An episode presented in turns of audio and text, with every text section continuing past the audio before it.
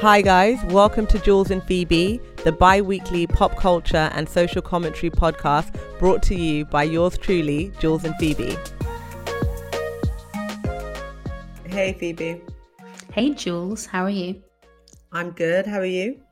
I'm good. You know, we had a little weekend away in Bath this weekend. I've never been before. It was my basically it was the second anniversary of my father-in-law's passing. And so Charles and I were just like, we'll go away for a little break. Also, because even though we're all working at home like nonstop and everything like that, I feel like we've almost been packaged that, oh, you must be so relaxed because you're not having to commute and things like that. Whereas I feel like completely the opposite. Not that I'm craving to go back to the office full time, but having no physical distance between myself and my work setup means that I very rarely feel that I'm fully shut off, I'm fully relaxed. So it was very nice to be in a hotel drinking martinis, like chill. Yeah, it's so important to have a change of scene. Um, Mm. And I think a lot of people struggled with that. I mean, obviously, some people do have like a dedicated office and they can just close that door and be distanced from work. But a lot of people have struggled with, you know, how do you actually turn off? For sure, because we're also always checking our email on our phone. Like I hate Yeah. that about myself, but I'm still doing it. Yeah, exactly. So I'll check my phone and then get so annoyed when people message me at random hours. Totally. I shouldn't be checking. No, for sure. And then when it's like, oh, technically, I know I could get back to you, but if I get back to you, you're going to get back to me. And then we're trapped. So, yeah.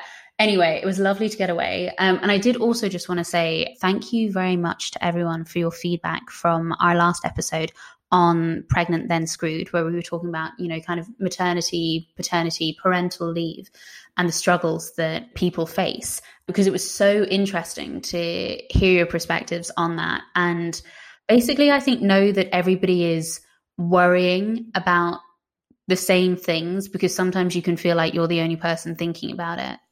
Yeah, I think reading Pregnant Then Screwed has just brought so much of this into a really, really sharp focus. And I don't think I've mentioned it on the podcast before, but I am pregnant. And I was chilling. Like before I read this book, I really was chilling and not understanding how much of an impact maternity and pregnancy has on women. And I think I was also lured into a sense of security, thinking I work for a really great organization. And so not really having financial concerns around pregnancy. But it's crazy, you know. And I was actually talking to some friends because now that, you know, I'm in my second trimester and I'm like jogging, you know, living my life. And then you see how people look at you. And it's like people are so concerned. It's like everybody is concerned before the child is actually born. There's a huge level of concern. Once that child is born, no one's going to care about your child, right? But when you're pregnant, there's something that happens to people where they feel like, oh no, you cannot make the right decisions for you. And so people were looking at me really strange. And then, like, even some people that know me would say, oh my God, but take it easy. And I'm thinking, okay, I know myself. I've never had anyone kind of question like my training before, but all of a sudden it's like, oh, make sure you take it easy. And I just found that really, really odd. It's weird when you say it like that because even the idea that people would be saying, take it easy, you know, as a phrase, it's so innocuous, it's so neutral. But it's also like, how crazy. You're not actually A, a doctor, B, a running coach. So actually the idea that you would be telling me anything about, you know, something that I am doing for my own mental health or just because I want to is like, please don't worry about it. I don't need that level of micromanaging in my personal life. Yeah, but it's also strange because it's like, okay, you don't run when you're not pregnant. so, you know, I don't see why you're all of a sudden an expert now, especially when it's like I'm not like running up hills or like doing Mhm. really aggressive sprints. It's like very leisurely. And then I had a situation where I was meant to run the Hackney Half. Oh, right. And the company, like when you buy the tickets for the Hackney Half, the company that issue those tickets is called Limelight Sports. I don't know if you know them. No, I don't. I, I've done Hackney Half before, but it's been a while. Yeah. So I meant to run the Hackney Half, and then I email them and I say, I can no longer run the Hackney Half because I'm pregnant, won't be able to do the race when it's scheduled. I'd like to have a refund. And they respond and say, you know, you can't have a refund, but you can transfer the your place to a friend. So I found someone to transfer it to, and I'm like, okay, no problem. Like, I'm happy to transfer it. Let somebody else have the the opportunity. And then when I emailed back, they're like, you can't transfer your ticket. You have missed the deadline to transfer your your place. There are options for insurance that are available where you know if you're sick and you can no longer run the race, you can claim on the insurance. And I responded and I said, you know, why would I not be able to transfer a place that I have already reserved? Like that place is already available. And two, I'm not sick, right? this is not a last minute sickness. I'm letting you know kind of five months before the race starts that I won't be able to run the race because of this situation. That is not sickness, right? And so I've been emailing them like three emails. They've completely ignored me. And and I'm like, whoa, is this literally like and in the book in Pregnant Then Screwed, what Joeli, who's the author, is saying is that as soon as the stick turns blue, like the discrimination starts kicking in and so what I'm seeing is that even before the child has arrived, my rights are being taken away from me. Mm, I also think in the context of, say, um, Hackney Half for this particular race, I always find it so interesting because, firstly, I think that the races themselves within the UK are so expensive. It's immediately like only if you can afford to pay 50 quid for a race, which is always so interesting to me because when I did used to run a lot, like all of the pacers, you know, all of that kind of stuff, the the infrastructure that facilitates the race on the day is all volunteer led. So you're not paying any of those people. What exactly has the 50 pounds or whatever you've paid gone towards? And why are you being so difficult about doing what should be very straightforward and just mm. sending me my money back? Like exactly. I've paid for something, I now cannot avail of that my pregnancy is a very legitimate reason for me not being able to avail of it. Instead of you making me jump through hoops as a pregnant woman, just give me my 50 quid. Yeah, it's really, really humiliating. And the, the Hackney half is an expensive race, you know, and I had to, I couldn't do the Battersea 10K, hmm. which happened a couple of weeks ago. And when I said to them, I won't be able to do the race, this is a situation, they were like, "Oh my god, congratulations! Here's your money back." How nice! Super cool. The organization that runs the race for Battersea. But what I'm experiencing with the Hackney Half, which is a more, they have way more money actually, right? Because the race is a lot more expensive. Yeah, I've been really, really disappointed. So I even had to call the US because I realized that the customer service has actually run out of, they've uh, outsourced it to some American company. So I called up that US company yesterday to kind of say, they're basically ghosting me. You know, I would like to get a refund. if you work at Limelight Sports, right, if you are involved in the Hackney half in any way and you can advise me on how I can raise an official complaint and how this can be escalated and I get my money back, I would be really grateful. But what they're doing is really, really absurd. And I know that there are people that run races all throughout their pregnancy. And so that's why I'm like, this is not something that something that prevents people from running. And that's why I felt really uncomfortable with them trying to push me down that insurance route. It's just based on like my assessment and kind of where I am. Like I'm not going to be able to run half a marathon when I'm eight months pregnant. what? You lazy thing. Well, I also think sometimes it speaks to the actual human connection. Like couple of years ago, obviously, as I said, it's um, my my father in law, the anniversary of his passing yesterday. But a couple of years ago, the summer that he passed away, Charles was scheduled to do this race. It was a cycling race, and I'm not into cycling enough to remember the name of it. But basically, the idea was I think that you cycled across Europe or something like that like transcontinental or something like that, or trans Pyrenees. I'm not sure. But anyway, the whole thing was they said to you every single turn, once you're at this point, there's no refunds. You can't do this. Like it was the inaugural thing. We won't be doing refunds. We cannot facilitate refunds. They were super explicit on it. And I was Charles's obviously emergency contact if anything went wrong during the race. Anyway, it became very clear naturally, grief and everything Charles was not in a position to do this race. So I sent an email to them, bearing in mind that they had no correspondence from me at all. They just had my name as this kind of very arbitrary, oh, this is this person's emergency contact. And I just said, the situation is as follows. My father in law has passed away quite suddenly. Charles won't be able to take part in the race. Can we just be removed from the correspondence? Because obviously it's like salt in the wound almost. on top of everything else that's going on. They sent me a full refund within about two days and the loveliest email saying, We're so sorry. Thank you for taking the time to let us know. Thinking of you, basically. And it's like, oh, there we go. A human being within an organization who is giving another human being like recognition. Thank you. And that's why this stuff that I'm going through with Limelight Sports is really shocking because I thought, okay, maybe their agents are really busy because so much is going on, right? Maybe something's going on with their agents and so they can't get back to me. So then I went on LinkedIn and I added the head of customer success and I emailed, I messaged her about the situation, thinking, oh, this is somebody that can, you know, jump into into action because they're the head of customer success. And um, this lady did not reply. I don't know if she's seen the message, but I haven't heard from her either. And so when I spoke to the lady in the US about this, and she was saying, "Oh, is it still an option for you to transfer the place to a friend?" I said, "Why would I transfer a place to a friend when I want to completely separate myself from this organization. This organization is not aligned with my values. You suck. Mm-hmm. Why would I then put myself, my friend, in a situation where they could have a problem and they could end up, you know, in the kind of same, same situation I'm in or in a similar situation I'm in where they're trying to communicate those issues and they're completely ignored. Why would I do that? It's really weird.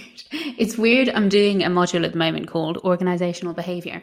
And you know, sometimes when it's like, we said this on the podcast before about various issues, but sometimes when you take your rose tinted glasses off, it's impossible to put them back on again. It's always impossible to put them back on. And, and I, and I really have started to think about this, you know, after reading this book, which we do recommend that people read, and I think that it's not just a book for pregnant women. I think everybody should read this, right? Because pregnancy is just a part of life. And someone you know or someone you manage will be going through this. And you, this book is a great way to kind of figure out are there other ways that I can support them or show them some compassion, right? Before reading the book, my rose tinted glasses were all on. This was vibes. The first thing I did was book a maternity photo shoot. My husband was like, You are not serious, Jules. Right? I booked my mater- maternity photo shoot with an award winning maternity photographer. That's how much this was all about vibes for me. I was completely ready. And then I'm reading on the internet and I'm like, Oh my God, I need to do a newborn baby photo shoot as well. Then I read Pregnant Then Screwed and it was like, oh my God, you know what? You need to get yourself into gear because the world is actually going to turn completely against you now. Well, and that's so key, I think. You know, just weirdly, it always seems to be one of those things where suddenly someone you know is pregnant, then everyone you know is pregnant. But on our way back from Bath, we were listening to the How to Fail podcast with Elizabeth Day. Have you listened to it? I'm a big fan. I really like her and I like her writing. But anyway, I was listening to the episode with Marian Keyes, who is one of my favorite people. Obviously, do not know her at all, but like have such a, an affection for her. One of her failings or one of her failures she mentioned was the, the failure to have children. And she was very kind of clear about how she was framing it. You know, she's saying, I don't think that it's a failure of other people if you choose not to or if you're unable to, but it's just something that, you know, I always thought would happen. And she basically tells this beautiful anecdote and it's really worth checking out the episode. But she tells like beautiful anecdotes about her and her husband who were like so sure that it would be a thing that they had like names for these kids. They would be joking about like the personality traits of these kids. And I think that that is pertinent in the context that you've just said there, like before reading Pregnant Then Screwed, that you're kind of thinking about it in the context of, oh my God, like baby Ray-Bans. exactly. Baby Converse, yeah. you know, and you're so psyched for all of that stuff. Like my husband says all the time, "Oh, I can't wait to be a latte dad." Like yeah. baby, you know, hammock, whatever, sling on, latte in hand. He's heading down the park. Um, but actually and some maybe it's a blessing that you don't know how grim the reality can be. Okay okay okay. Sorry. Let's not kill everybody's vibe. Mm. it's not that the reality is 100% grim. It's just that there are so many obstacles really real and really tangible obstacles that people will dismiss gaslight you about not show you any support for. And because you know in the beginning or when you think about potentially having a family, you think about the fun things and you don't take those things into account, it can be such a shock to your system that all of a sudden before before pregnancy and after, right? Before pregnancy, people view you as you know, independent, fun, adding so much value, can make your own decisions, empowered, going places. And then as soon as you get pregnant, it's like people's expectations of you change regardless of where you are in your life. Like it doesn't matter if you are having a kid young. You know, I'm not 19 years old, mm-hmm. but I do feel like people feel they have an agency over me. And my message today is back up off me. you, you have no agency over me. She's had it, guys. I've had it. But it is it, i guess it's a reminder to just keep talking about those things and be aware of them. And as you said even yeah. if you aren't pregnant or intending to be pregnant or want children at all this may be a book that's worth reading anyway because it is stark. It's not just pregnancy that disenfranchises women in the workplace. Um, it is unfortunately just being a woman.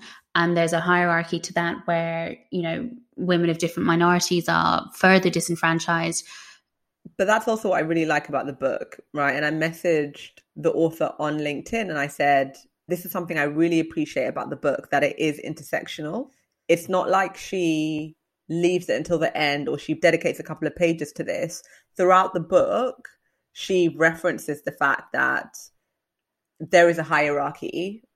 Even with these experiences, there is a hierarchy. And, you know, women from working class backgrounds or women from minority groups experience this exact same thing, but to a more extreme degree. So it's important to remember that. And I like the fact that she did that. Yeah, this is our little like book club recommendation. Um, definitely check it out. I think that it's a good reminder as to how to broach these kind of conversations as well. And, mm.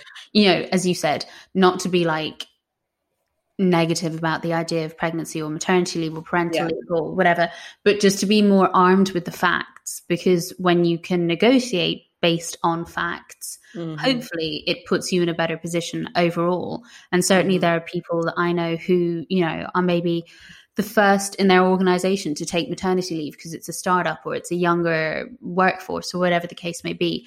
No one wants to be the guinea pig of like, oh, okay, well, we didn't do it very well for Jules, so let's try and do it better for Phoebe, this kind of thing. But give yourself time. I don't know. It's so complicated, isn't it? It's like no, it's very complex, and also we shouldn't forget that it's not just women. You know, men are severely impacted by our maternity policies or just a lack of support. And if you think about something like childcare, and on the episode last week, we did mention that, you know, childcare in the UK is second most expensive in the world, right? And so that puts a lot of pressure on families. The fact that okay yes you've got in theory up to 12 months leave that you can take but a lot of it is dependent on what your organization is going to provide you. And men's statutory leave is only two weeks right? Two weeks at statutory pay. And so men don't get to spend as much time with their families as they would want unless you can afford to because there are a bunch of tips that she puts into the books around like oh yeah these are things that you could do. But a lot of it is only if you've got the financial infrastructure to kind of take care of yourself and take that one month leave whereas a, a lot of people can't afford to miss a paycheck no, understandably. And it's one of those things as well. When my husband and I were talking about it, we're talking about, oh, you know, how do you stagger that best? If you want to get the, if you really want to maximize the value that you're getting from it, like you could maybe uh, start, you know, take paternity leave then and give it a little while. Again, for clarity, I'm not pregnant, but it's something that like we, we have discussed and we kind of look to, as best as we can plan around. And I was like, the thing is, even if you've got that kind of where women took just the six weeks and then went back to work.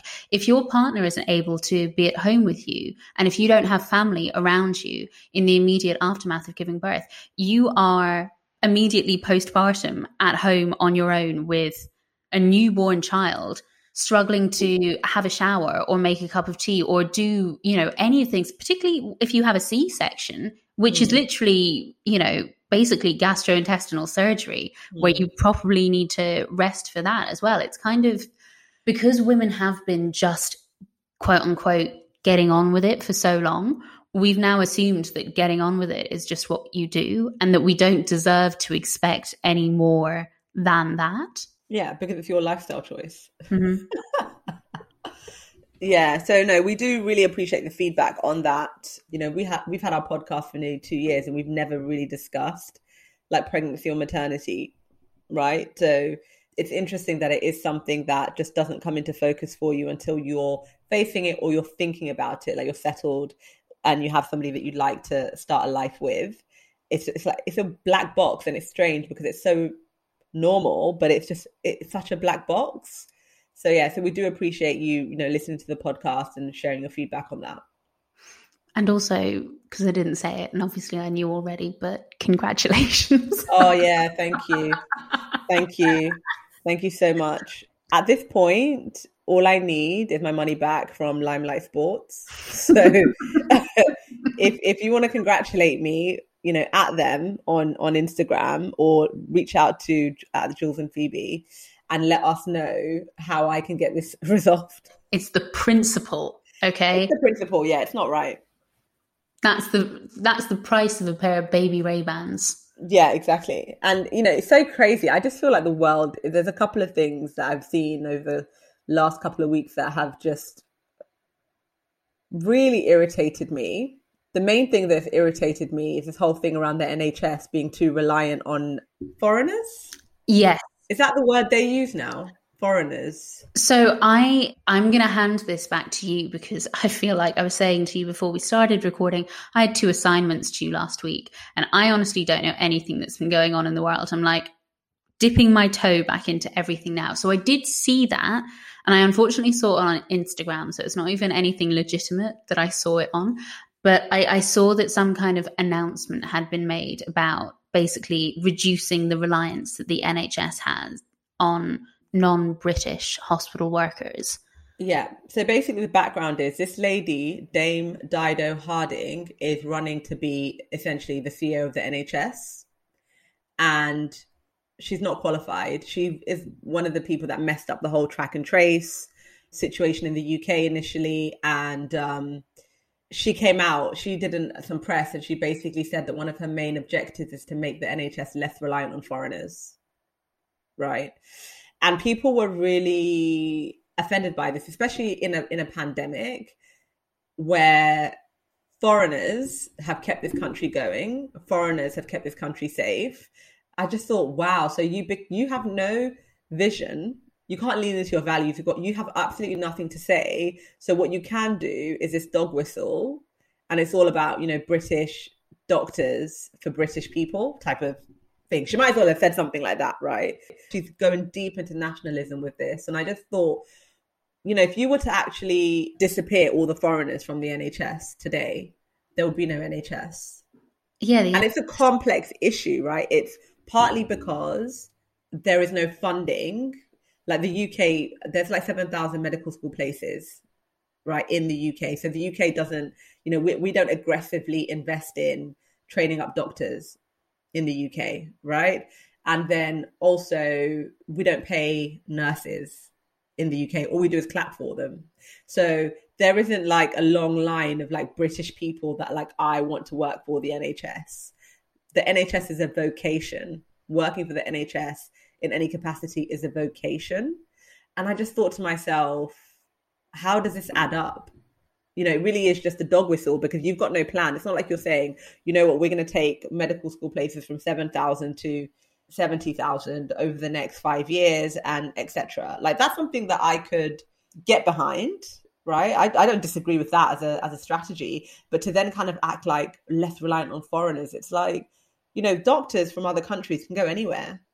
They choose to come to the UK and, and, and it's a service that they're providing. And so I just found it to be I was so offended by that. I think going back to the rose tinted glasses from earlier, I mean, firstly, what kind of rose tinted glasses do you have to be wearing to make a comment like, we want the NHS to stop being overly reliant on foreigners? To realize you are not offering a compelling package. But it's compelling for people because, you know, it, it's the whole foreigner thing. And I, I, I find the foreigner, what is a foreigner? when it comes mm. to the hmm. NHS because I've got friends who are doctors who work for the NHS who are not white and get treated really badly by British people coming, white British people, right? Who get told, I don't want to be treated by that person. I don't want to be treated. I want a, a white doctor. White doctor. Who, you know, women doctors in the NHS who get physically also attacked by patients. And so that foreigner thing is a very strange one because, you know, I'm British, but then people would still kind of treat you like you're a foreigner throughout your whole life. And so I just felt that it justifies that attitude of people that go in, use our NHS services that we all pay for and we all contribute to, and feel like they can bully, harass, etc., doctors who are not white. Yeah, so that's essentially you summed it up there. What I was going to say is you are not offering a compelling enough package to healthcare workers. Like, as you said, people who are working for the NHS invariably are doing so because it's a vocation. We are not allowing a good work life balance. They are not being paid as well as they should be paid. So the breathtaking arrogance of saying, oh, well, you know, we need to be less reliant on foreigners. Foreigners have, at this point, foreigners, quote unquote, yeah. but you know what I mean, have uh, enabled the NHS to keep going because people are flocking from the UK and from Ireland are flocking to places like Australia, where if you work in healthcare, you can actually have a life, you can mm. afford to live, and you are, I think it's something like max um, hours you can work is 24 hours. You can have a 24 hour shift or something like that, which is significantly lower than specifically the UK in this instance. Mm. Um, yeah and it's it's a lack of gratitude I almost think, which is which is the pillar of the NHS that we never want to talk about. We want to do some clapping outside our front doors in the midst of a global pandemic. We don't want to pay people what they deserve to be paid, and we don't want to acknowledge explicitly that we owe a significant debt of gratitude to the people mm. who get up and do what is fundamentally quite a thankless task most of the time. Yeah. And, you know, it's really unfortunate, right? But I think it's all part of this larger Tory plan to uh, defund the NHS. You know, if this this lady ends up getting that job and she's the boss of the NHS, slowly and surely you'll see kind of rules come into play that might make it difficult, rather than saying, oh, you know, what visas and what rules can we have to actually make it easy for you know these doctors to come to the UK, you you'll see things like that getting reversed. And then if we don't have that talent, the NHS will become more and more dysfunctional. It's already declining. It's going to become more and more dysfunctional, and eventually we'll be at the point where the NHS is not fit for purpose.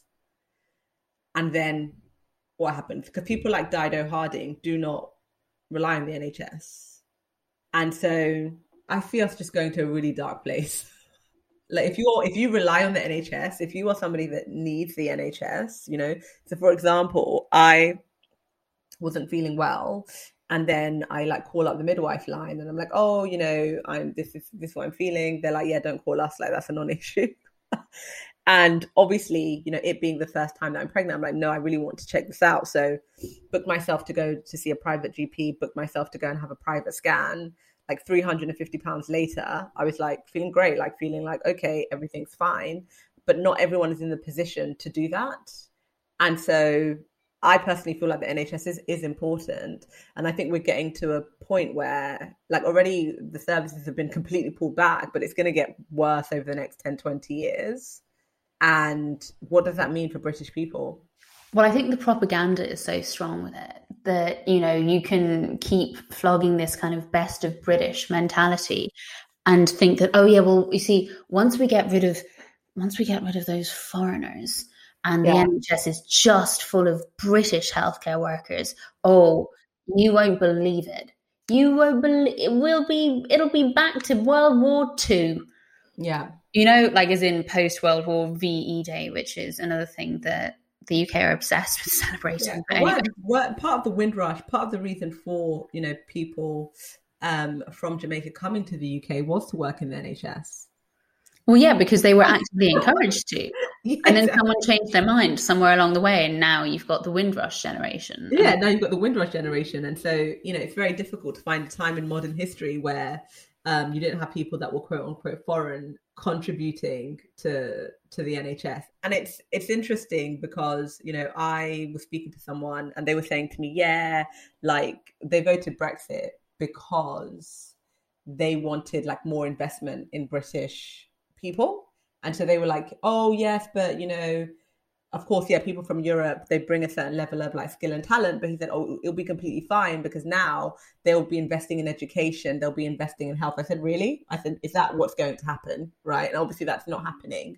And it's problematic because people like Dido Harding and a lot of members of the Tory party and Labour Party and people in the UK always try to make this about race and about creed right? Oh, this person is foreign, this person is not foreign. It's like, guys, this is actually about class.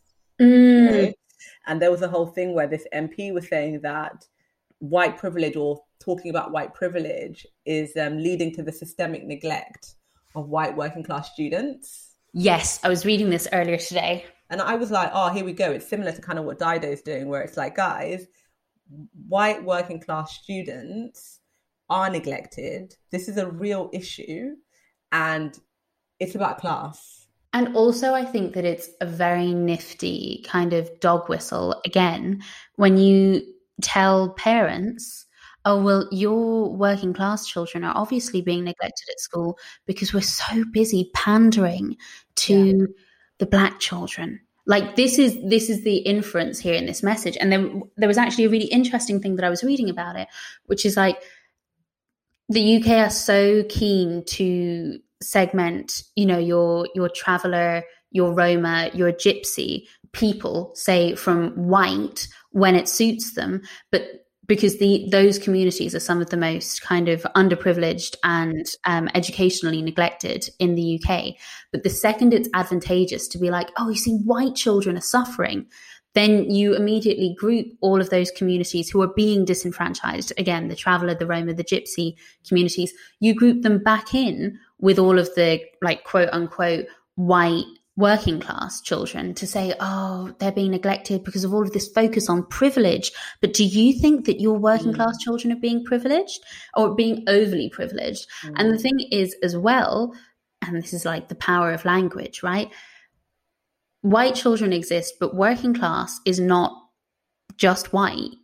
Do you know what I mean? Like working class also captures it captures people from lower socioeconomic groups, which often are non-white families. But yeah. again, these white families are being encouraged to to pin their misfortunes or to lay their misfortunes at the feet of non-white working class who have no power who have no power because god forbid that we would hold the tory government to account. Yeah. You have cut funding for, you know, sure start centers and pregnancy clinics and after school clubs and education as a whole. They've been severing that, hemorrhaging funding into Boris Johnson's revamp of 10 Downing Street. But it's never their fault that things like this are happening. And it's a really like it's a very dark place to send your mind to because you have to accept that actually people are being scapegoated. But Jesus, yeah, and it's a it's a serious point that you've made actually because you know white working class is considered an identity, and no matter how many generations in you are, you know, you are Black British. Like you're not part of the working class, right? Or mm-hmm um, you are, you know, British Indian. Like it's it's it's a strange kind of thing that people from ethnic minority backgrounds are grouped by their ethnicity rather than being included in the broader conversations around class. Classism permeates pretty much every social interaction in the UK. We're obsessed with class, but class doesn't get to permeate into non white communities. You only get to be Black British you're not allowed to be black British working class. Like yeah, that or, or black British and middle class. Yeah, oh absolutely. Sorry, I'm using I'm running with the the working yeah. class because of this particular educational kind of aspect. But yeah, you're yeah. absolutely right. We don't use those class categorizations in fairness. But then what it does is lead to that kind of like rage that you know a lot of these people have where they'll see someone. Like i remember at university when i had a friend from saudi and first of all me and my own friends and we went to warwick so we were in leamington spa and then we had like from chavs basically and i don't know if chav is a politically correct term so educate me on that guys but the chavs basically started like verbally har- harassing us like using racial slurs and yeah just harassing us you know, and saying to us, go back home, go back to your country, right? And we were like, what? We're from London. This is our country. We're so young that we didn't know. We didn't know we weren't. I didn't even know that I wasn't from the country until these mm-hmm. chaps put me in my place. And then I had a friend who it was a really sad situation where from Saudi had a brick thrown at him in Coventry. Oh my god! And then had like to have you know surgery on his eye and everything. And it's like you send your kid to school, and this is how they're being treated. And I found that really odd because I'm like, wait a minute, are you throwing like in Lem- Leamington Spa? Last I read, had the largest divide between rich and poor in the United Kingdom. You have really affluent families um, in North Leamington, and then you've got some poorer families in South Leamington, right? And then obviously some underclass mm-hmm. families as well, right? And when I read that, I thought, do those people that are like throwing bricks at students and like harassing students that they perceive to be foreign are they throwing bricks and harassing the people from north leamington? Like why do they feel that they can harass us? If we didn't go to the university you wouldn't be in our place. Mm-hmm. this is yeah, got nothing have, to do with us. We'd have no crossover but you've been taught to believe that, that we're taking your place. Yeah and somebody gave us a handout to take your place and it's like no the majority of ethnic minorities let's say you know at universities like warwick are international students. Which means they're paying twice what you paid. No more than twice. Like a lot more. It's like thrice right? And so i just found it i just find that whole kind of logic like crazy. And so i feel like you don't have enough white people drawing attention to the fact that this is a comparison that doesn't make sense and mm-hmm. we should mm-hmm. stop and a comparison that holds no value longer term because if you pull those resources from the other underserved communities, that still won't that still won't be enough. Do you know what I mean? There was a thing it's I read. It's an illusion of resource because yeah. we do sort of um, like at least we collect data on race in this country. So we'll know like, oh yeah, well tick which box are you? And I know some European countries they don't do that. So I think it's good that we do have some information and there's a framework, but we don't allocate resources specifically, public resources specifically based on uh, people's ethnic background. So they mm-hmm. don't say, oh, the Somali community are going through this, let us give them this. This is not how budgets are allocated. And so you have this whole thing around like resources, and I'm like, do you know what? It's so interesting that you say that about the illusion of resource. Obviously, I will always take the opportunity to shoehorn the royals in wherever I can. but it, I was just thinking about it as you said it because before we started recording, we were talking about the unveiling of the Diana statue. And I often think whatever I see written about Meghan Markle, it will often try to allude to her uh, to the house that she and Prince Harry have bought in Montecito, right? Which I have seen vary in terms of the valuation of that house from 14 million, which I believe is the actual price, to 42 million to 142 million. And that will be in like whatever Daily Mail article that you're reading. And people will be seething over it. They're absolutely furious that she and Prince Harry have been able to afford to buy this house.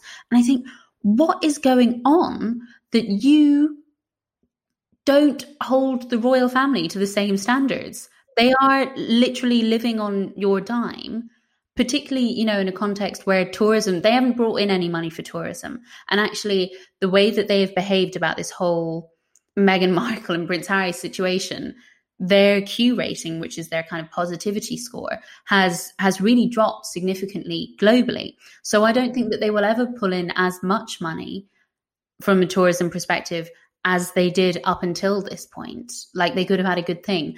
And I just, it's interesting to me because, as you said, this illusion of resource means that it's like, no, it's okay when something that is quantifiably British and good and, you know, belonging to the crown does it. But if somebody mm. outside of that institution or what we perceive to be the right class does it, that's when it's hugely problematic. I yeah. just don't get it. It's such a deep seated thing, right? And I guess, you know, me saying that, you know, I think we do need to see more white people kind of speaking up about this. And, you know, I think those people are even silenced. Like if you try to have a logical argument, and I think Prince Harry has tried to do that with everything that's going on in the royal family, he's tried to use his platform and his privilege to, you know, highlight the fact that there is institutional racism, you know, highlight the fact that, you know, we all know all of the things that he's tried to highlight. And it's like they've completely discredited him, right, in the British media. Yes. Oh my gosh. And there was actually even something about this at the weekend. I think it was in the Times or the Independent. I'll have to clarify. But like where supposedly, oh, because, you know, Meghan Markle was such a harpy that within the doors of the palace, you know, William was like, we've got to deal with this. And that's why William drove the separation of the two offices, the Cambridges and the Sussexes.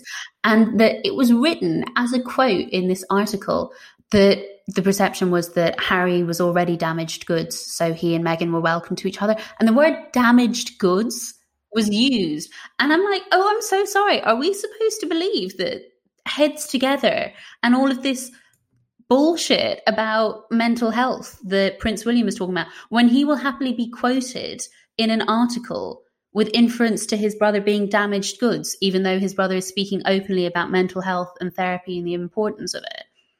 No, I can't.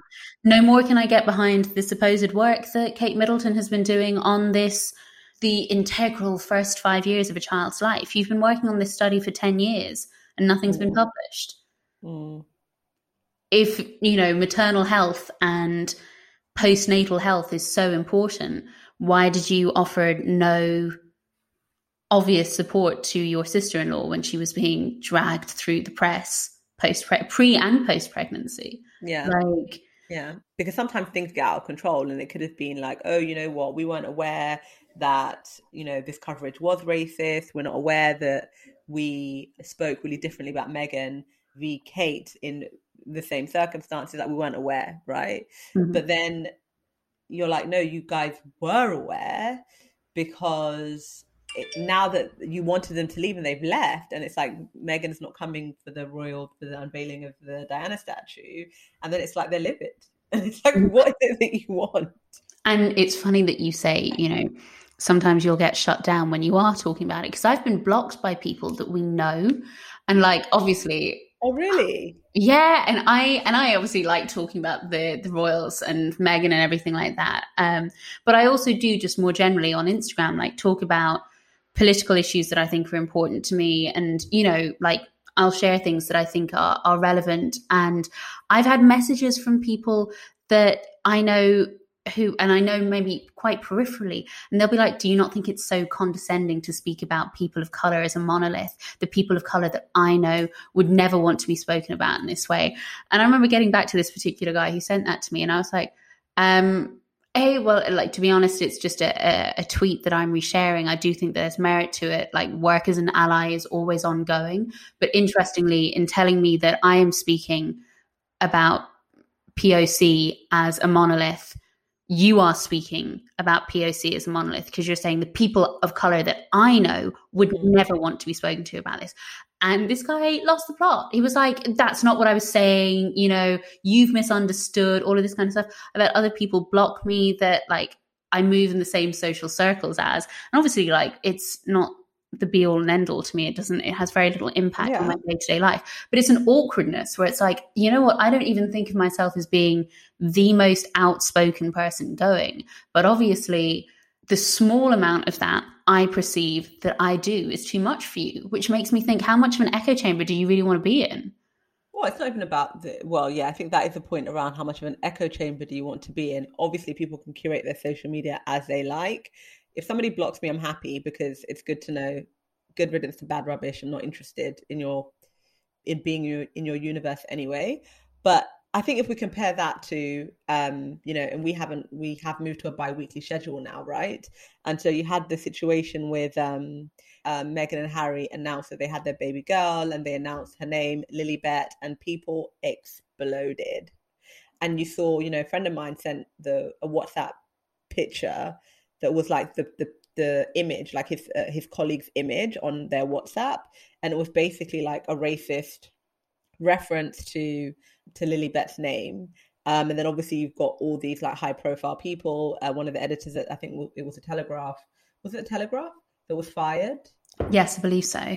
Because uh, you know of her racist back and forth with this lady. I'm not even going to say her name, but I was like so shocked by one of them because they said they came out and I, I don't know if they apologized or half apologized, but they said one of the points they made was that I have children of color. Oh my god, yes. Yeah. and I was like, what color are they? Because she's talking about them like they're crayons. Like who says I have children of color? It's so weird because even also... saying the people of color I know, I find really strange. The only time I ever use that term is when it's like a general term and I'm trying to mm-hmm. include as many people in it as possible, right? If I'm speaking about black people I know or Asian people I know, like, you know, I'm quite specific, let alone if I'm talking about my own child. So I have children of color. And so that's why when people say the people of color I know, it, it it's a non point mm-hmm. because the people you know might be toxic. Oh, totally. And it, you know, just to contextualize, the, the tweet in question that I had shared was It's so innocuous. Reminder to white people you will continue to mess up re racism. Um, oh, sorry, RE racism. So continue to be teachable, open to correction from POC, and vigilantly monitor yourself for defensiveness and white fragility. You never arrive as an ally. You must continually practice allyship. And it's like, what are you hearing from that particular tweet that you need to message and be like, by the way, do you think that this could be considered patronizing? to people of color. Like, but why would it be patronizing to people of color when it's not even referring to people of color? The subject is, is white people. people. The subject is you. What have you heard from that? Like, oh. please block me. Oh my god! Just gosh. block me. Yeah. So anyway, it's yeah. just. But I think what's sad, what I what I deduce, I haven't used that word in a long time. I think I used to write in my essays. What I get from all of this is that you know, unfortunately, I think that it's great that we now have a language around these things. We have we we know what microaggressions are, which I didn't know when I was in school. We have, you know, this language around like fragility. We understand like there is a thing called white privilege, there's a thing called white supremacy. But I think what's unfortunate is I think that it's really it's actually taking us backwards where there is so much resistance to it that like people who, who do have power seem to be so kind of threatened and like angry about it and rather than this moving us forward it seems like something that is being used as leverage against minorities Totally. I couldn't agree more because I think that what's also happening is now that there's an expectation that we should neutralize the message and make it as palatable as possible so that nobody who maybe does need to work on their egalitarianism or their openness, you know, or their progressiveness mm. be offended. Like people, again, that I know in my circle who are seething about the idea of people using pronouns in their Instagram bios. And it's like, well, why does it bother you? And it's like, oh, it's just virtue signaling, just the woke left. And it's like, but why does it bother you? I know that mm. what I, you're telling me what you think it is. You think it's virtue signaling, but can you elaborate on why it's an issue for you? Because my pronouns are she, her. That's yeah. it. That's the extent of it. I don't need to think about it. And, and if it normalizes it for somebody who uses they, them, or who just wants to put their pronouns and it and it has a bit more gravitas for them, if it normalizes it by like cis heteronormative people like myself doing it, then I'll do it. It costs me nothing. Like you're talking yeah. about the woke left and the snowflake generation, but you are the one acting like a snowflake because you are livid that I'm not treating POC as a monolith and that I've put my pronouns in my bio. It's yeah. embarrassing.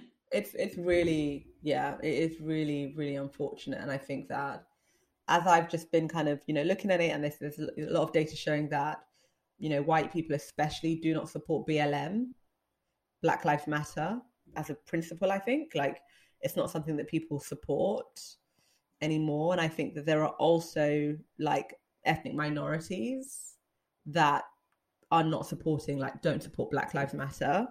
People have a lot of issues around pronouns. People have a lot of issues around transgender and like non-binary people, and so there was a lot of talk, but like, I think exposing the issue has, in, in a way, exposed these groups, and I think it's put them at more risk. Like, people can get onto public platforms. Like when I saw that initial conversation happening around Lilibet, where they were basically, and I don't want to go into it if you haven't seen it, you know, but when I saw that, I thought it was a direct message that someone had leaked. Mm. And I was like, oh my God, no, they are actually just posting this on Twitter. Like, that's their banter. And so, if that's their banter that they can post on Twitter, what do they say at home? Yeah, totally. You know? And like, yes, you've got these children of color, these right? mythical children of color, mythical children of color, but what are you teaching them? Yeah. How do they feel about themselves? Really? You know, this is the banter that their mum is making online. And so I do kind of worry that, um, yeah, it was all like a big flop. We didn't have the temerity to see it through. I think that that's what I think about. And I'm hoping that, you know, we talk enough about Gen Z and I think that they are phenomenal. So I think that yeah. I hopefully they will be the ones to carry us through. And what I now have to accept is that as a 30 year old woman, my role is potentially as the parent who has to teach my kids. Do you know what I mean? There was an but interesting. that's a very important role. You know, oh, totally. Don't even think about that. And when I see parents, like there's this Instagram that I follow, and it's like this Asian family, East Asian family, and like the the little daughter, I think she's around two, and she's like playing around with her books and stuff. And she was reading this book called Anti-Racist Baby. And I'm like, that's cool. Like when I see parents who are creating that space um, with their kids, I feel a glimmer of hope. Mm-hmm. But I do think that um, it's a tough, tough situation. And obviously, it is a tough situation because these things don't end overnight. You know what? To kind of like try and maybe finish on a little bit of a positive note, I got very, I don't think I'm saying this on the podcast, probably because it's mortifying, but I got very into reading like young adult, new adult books recently. I don't know if I was saying this. Anyway, I fell down a huge like rabbit hole of it. One of my friends sent me a load of recommendations. I was blitzing through them, blazing through them. I read about 30 books in two weeks. Um, and I was saying to my husband, like, I was reading them on my Kindle because my thing was like, all right, I don't want to be caught reading this in public, basically. I don't necessarily believe in guilty pleasures, or I'm trying not to. But this is one of those things where I was like, I'm not going to be advertising that this is the the smut that I'm reading. But I was saying to my husband, it's so enlightening reading books where consent is so front and center and that diversity is like almost by the by everyone is being represented like you've got uh, you've got a diverse cast but you've also got characters with disabilities being represented not everybody is just able-bodied the ableism is not present at all basically um you've got you know lgbtq plus representation as just as just the norm.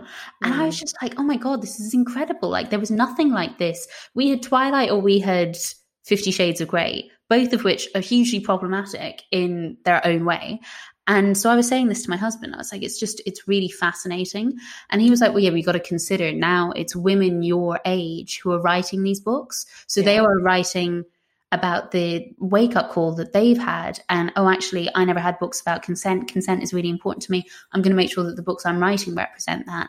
And maybe that is, you have to take the time to align where you are in the life cycle what impact am i having? The impact that i as you know an almost 30 year old have is different to the impact or the action that a 17 year old has because they are coming up at a different cusp of it yeah. than i am. So yeah. I do hope so. I think the challenge we have is that you know you had um what was it that you had? Like woodstock and you know mm. all the boomers now were liberal when they were young. Yeah that's true. And so something happens where it's like they're like, no, doors closed.